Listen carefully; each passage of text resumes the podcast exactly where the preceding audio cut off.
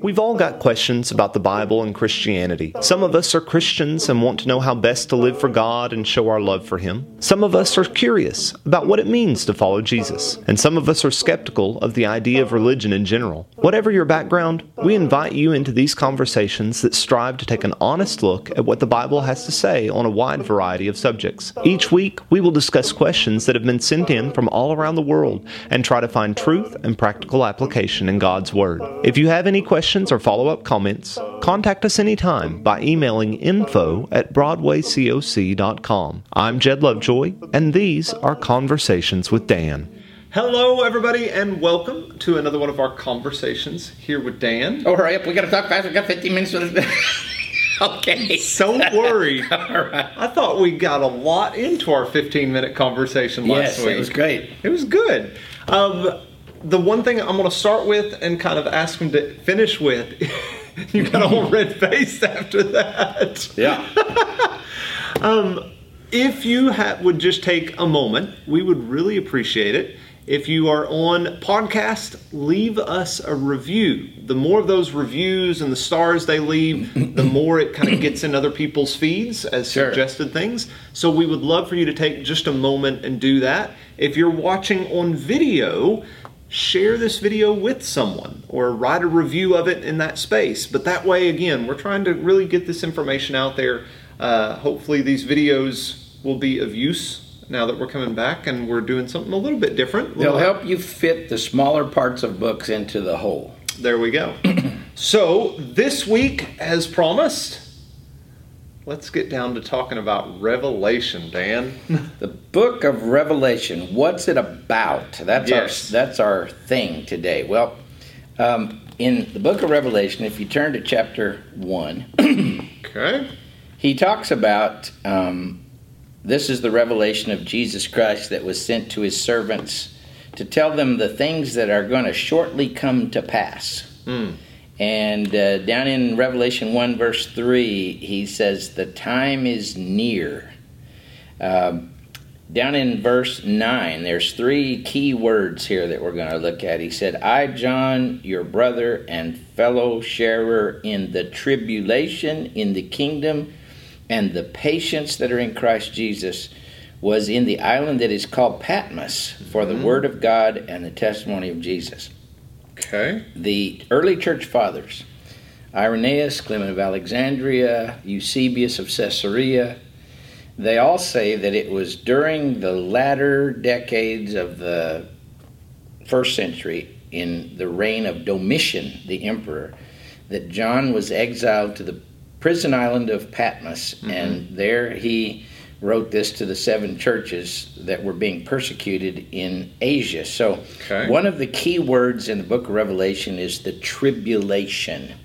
Mm. this word means affliction or suffering. There was a great suffering. Yeah. Uh, there's a great connection between book of Revelation and the book of Daniel. Mm-hmm. Daniel 12, 1, if you want to look that one up. Uh, it talks about the great tribulation that would be coming in the latter days. Read 12, mm-hmm. like 1 and 2 there. So Okay. It says, At that time shall arise Michael, the great prince, who is charge of your people, and there shall be a time of trouble, such as never has been seen since there was a nation till that time.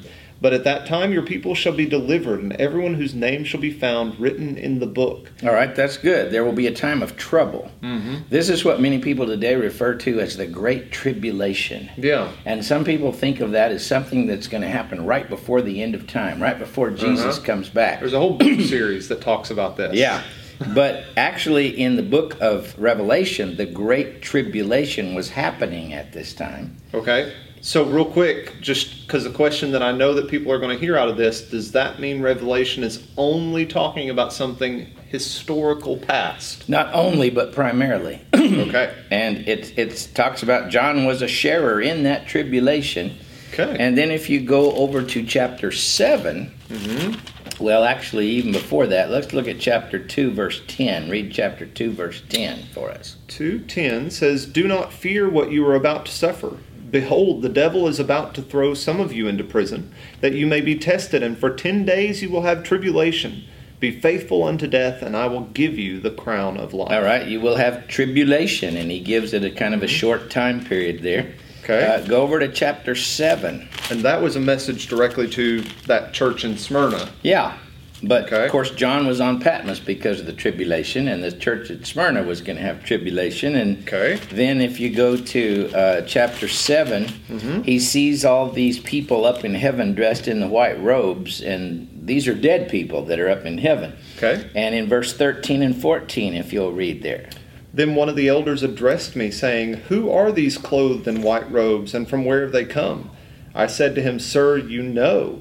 He said to me, These are the ones coming out of the great tribulation. They have washed their robes and made them white with the blood of the Lamb. All right, and the way they're coming out of the Great Tribulation is they're getting killed, hmm. and they're getting out of the Great Tribulation. So this is part of that vision that John is seeing playing Yes. out at hand. Yes. Okay. And so, um, another thing that's uh, prominent in uh, the Book of Revelation is the idea of that goes along with the tribulation is the idea of martyrs. Mm, yeah. In chapter 1, verse 5, Jesus is called the faithful witness. The word for witness is M A R T Y S. Hmm. Martyrs. Okay. And uh, Jesus was killed Yeah. for his faith. If you'll go over to chapter 2, Mm-hmm. And if you'll go down to verse 13 and read that for me. All right. It says, I know where you dwell, where Satan's throne is. Yet you hold fast my name, and you did not deny my faith, even in the days of Antipas, my faithful witness, who was killed among you where Satan dwells. See, he's my faithful Martis, Mm. who was killed Okay. among you. Then, if you go to chapter 11, Mm-hmm. There is the vision of the two witnesses or martyrs. Mm-hmm. And in chapter 11, it says, let's see here, go to verse uh, 7 and 8. Okay. Uh, when they have finished their testimony, the beast that rises from the bottomless pit will make war on them and conquer them and kill them. And their dead bodies will lie in the streets of the great city that symbolically is called Sodom and Egypt, where the Lord was crucified. All right, now think about this. The witnesses or martyrs, Mm-hmm. they're going to be killed by the beast, and we'll talk about him in a minute. Okay. And their bodies are going to lie in the street of the great city. mm. Revelation 17, the last verse says, The great city is that which rules over all the kings of the earth. Well, in the time of Domitian, that was Rome. I was going to say, we're talking Rome. And, and Rome is killing the witnesses, the martyrs, Yeah. and they're lying dead in the street of the great city. Mm. See? And this is consistent with what we read because Jesus is the archetypal example of the faithful martyr. Yeah. Antipas was in one of those churches. He was a faithful martyr. Mm. There's this vision of the two martyrs, the two prophets of God that lie Yeah. in the street of the great city, which is spiritually called Sodom Mm-hmm. because it was so wicked. It was Yeah. called Egypt because that's where God's people were tortured, and Yeah. it's where Jesus was crucified because that's the city that killed Jesus. Mm. See, Mm. so spiritually, Rome is like those cities because it's killing God's Okay. people. So again, we're still talking about a lot of this book is focused on the history at hand to who John is writing to. Yes, it's Okay. focused on history, but it's about, you know, if you go back to chapters one, chapter one, verse nine, I'm your fellow share in the tribulation and in the kingdom and in the patience. Hmm. Now, see that word patience is hupomone, which means endurance. Yeah. And chapter 2, verse 10 says, Be faithful unto death, and I'll give you, that's endure. Yeah. Even Uh, the ESV even puts those two words together. It says your patient endurance. You're So- patient, it- it gives Yeah. you that, that idea. Yeah. So, um, you know, the, the thing that was happening, let's, let's quickly, how much time do I have? Let's see. We're doing pretty well right now. We're only at about seven minutes so far. All right, good. We're doing good. So, another thing that, that you should understand about the book of Revelation, it's closely related to the book of Daniel. So, Mm-hmm. if you turn to Daniel 7, and this is the, the most important uh, touch point uh, between the book of Daniel and the book of Revelation. Okay. And remember that Daniel was a, a captive in Babylon, Right. and Babylon was uh, persecuting God's people. yeah. And uh, Daniel sees this vision of these great beasts that come up out of the sea. Yeah. And in Revelation 13, verse 1, it says, I saw a beast coming up out of the sea. Well, Yep. that idea comes from Daniel 7. Um, you see it, uh, verse 3 Four great beasts, each different from the others, came up out of the sea. Right. And he lists these four beasts. One was like a lion, one was like, verse 5, one was like The uh, bear. a bear, and one was like a leopard, and one was like uh, something else, you know, the Yeah. fourth one. And in chapter 7, verse 17, it says that these four beasts are four kingdoms Mm. that would rise out of the earth. And remember, we were talking the other day about the dream of Nebuchadnezzar and the four parts of the idols, which Yeah. were the four kingdoms Babylonia, Medo Persia, Greece, Mhm. and Rome. And Same thing here Okay. the attention is on the fourth kingdom and it says in daniel 7 13 and 14 that in the time of this fourth kingdom read 13 and 14 It says, I saw in the night visions, and behold, with clouds of heaven there came one like a son of man. And he came to the Ancient of Days, and was present, presented before him. And to him was given dominion, and glory, and a kingdom, that all peoples, nations, and languages would serve him. His dominion is an everlasting dominion that will not pass away, and his kingdom is one that will not be destroyed. so see in, in daniel that fourth kingdom was when the son of man jesus was going to be given this kingdom hmm. that would never be destroyed and john said i'm your brother in the kingdom Yeah. and in the tribulation Hmm. But in the time of this fourth beast, it says in Daniel chapter 7, verse 25, It says, He shall speak words against the Most High, and wear out the saints of the Most High, and shall think to change the times and the laws, and they shall be given into his hand for a time, times, and half a time. well, that's interesting, isn't it? So in the fourth kingdom, Yeah. these people of God are going to be persecuted. Mm-hmm. That's what's called the Great Tribulation in Daniel chapter 12. Okay. See? Yeah? Now, let's look at this Daniel 7:25 real quickly. Okay. Because if you go over with me to Daniel, or excuse me, to Revelation 11, All right. now, a time is one, Yep. times is two, Got it. and a half a time. That's three and a half. Okay. Keep that in mind. All right, so go to Daniel, or excuse me, Revelation 11 and verse 1 and 2. Read there with me. Then I was given a measuring rod like a staff, and I was told, Rise and measure the temple of God and the altar and those who worship there. But do not measure the court outside the temple. Leave that out.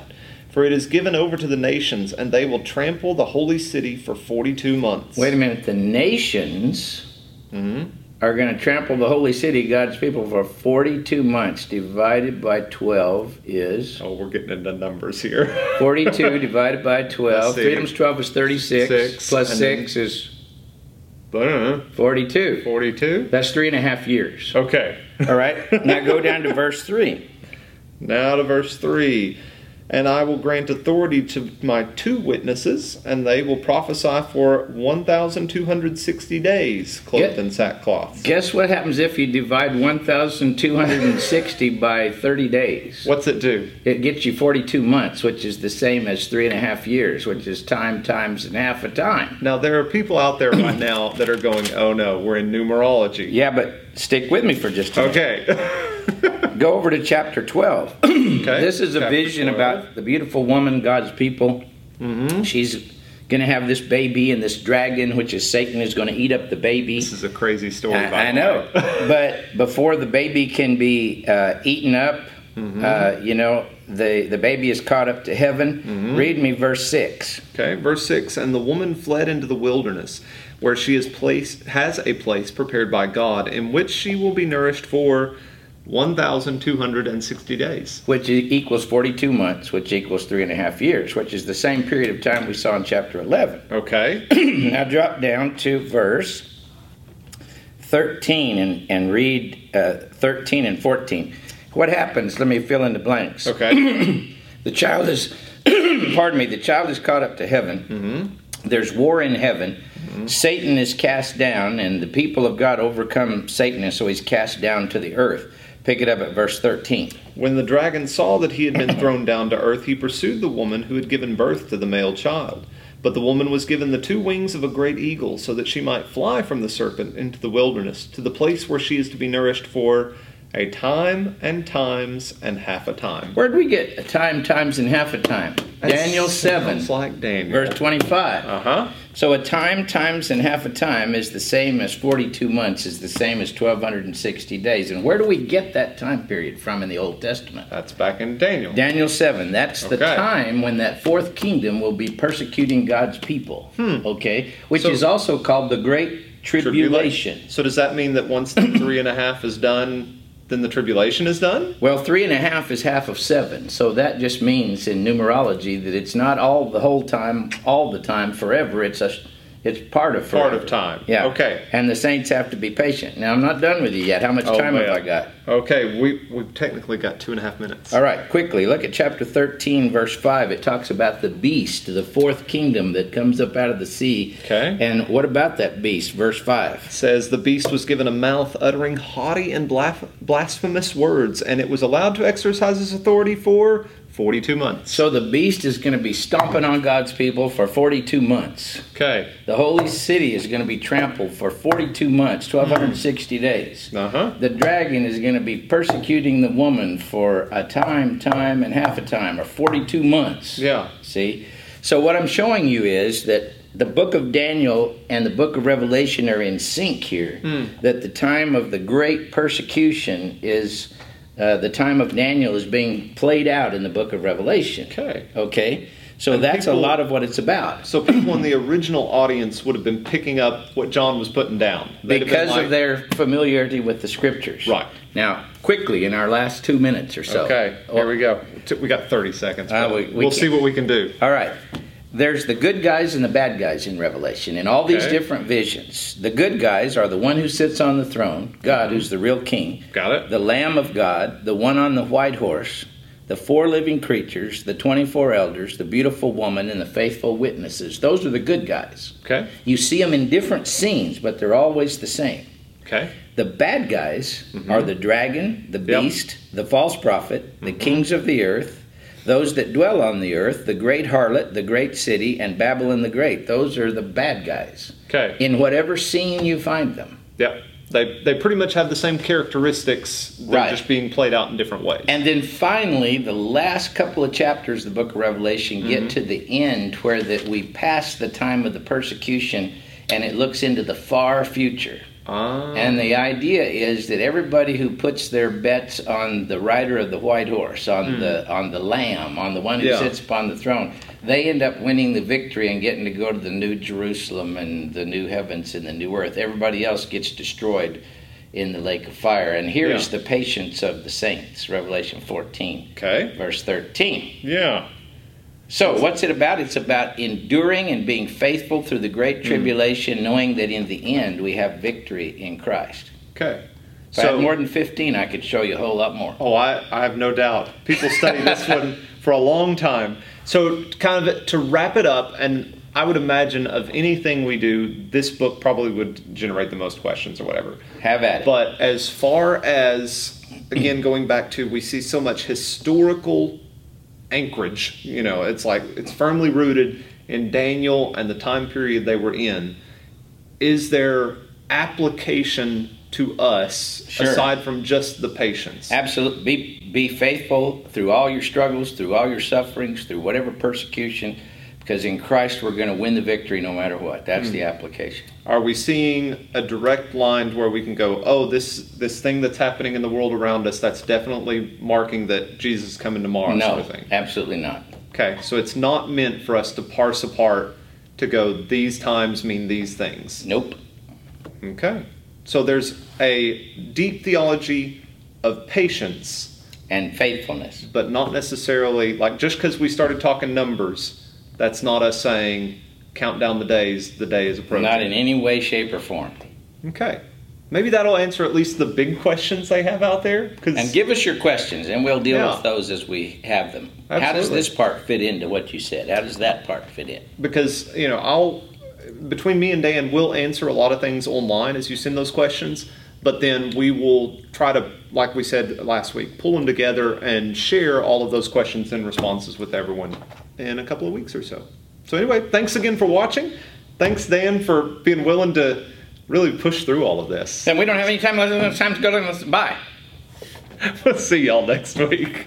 Thanks again for listening to these weekly conversations between myself and Dr. Dan Owen. Conversations with Dan is an outreach and teaching ministry of the Broadway Church of Christ in Paducah, Kentucky. You can find us online through most of the major social media sites or through our website, broadwaycoc.com.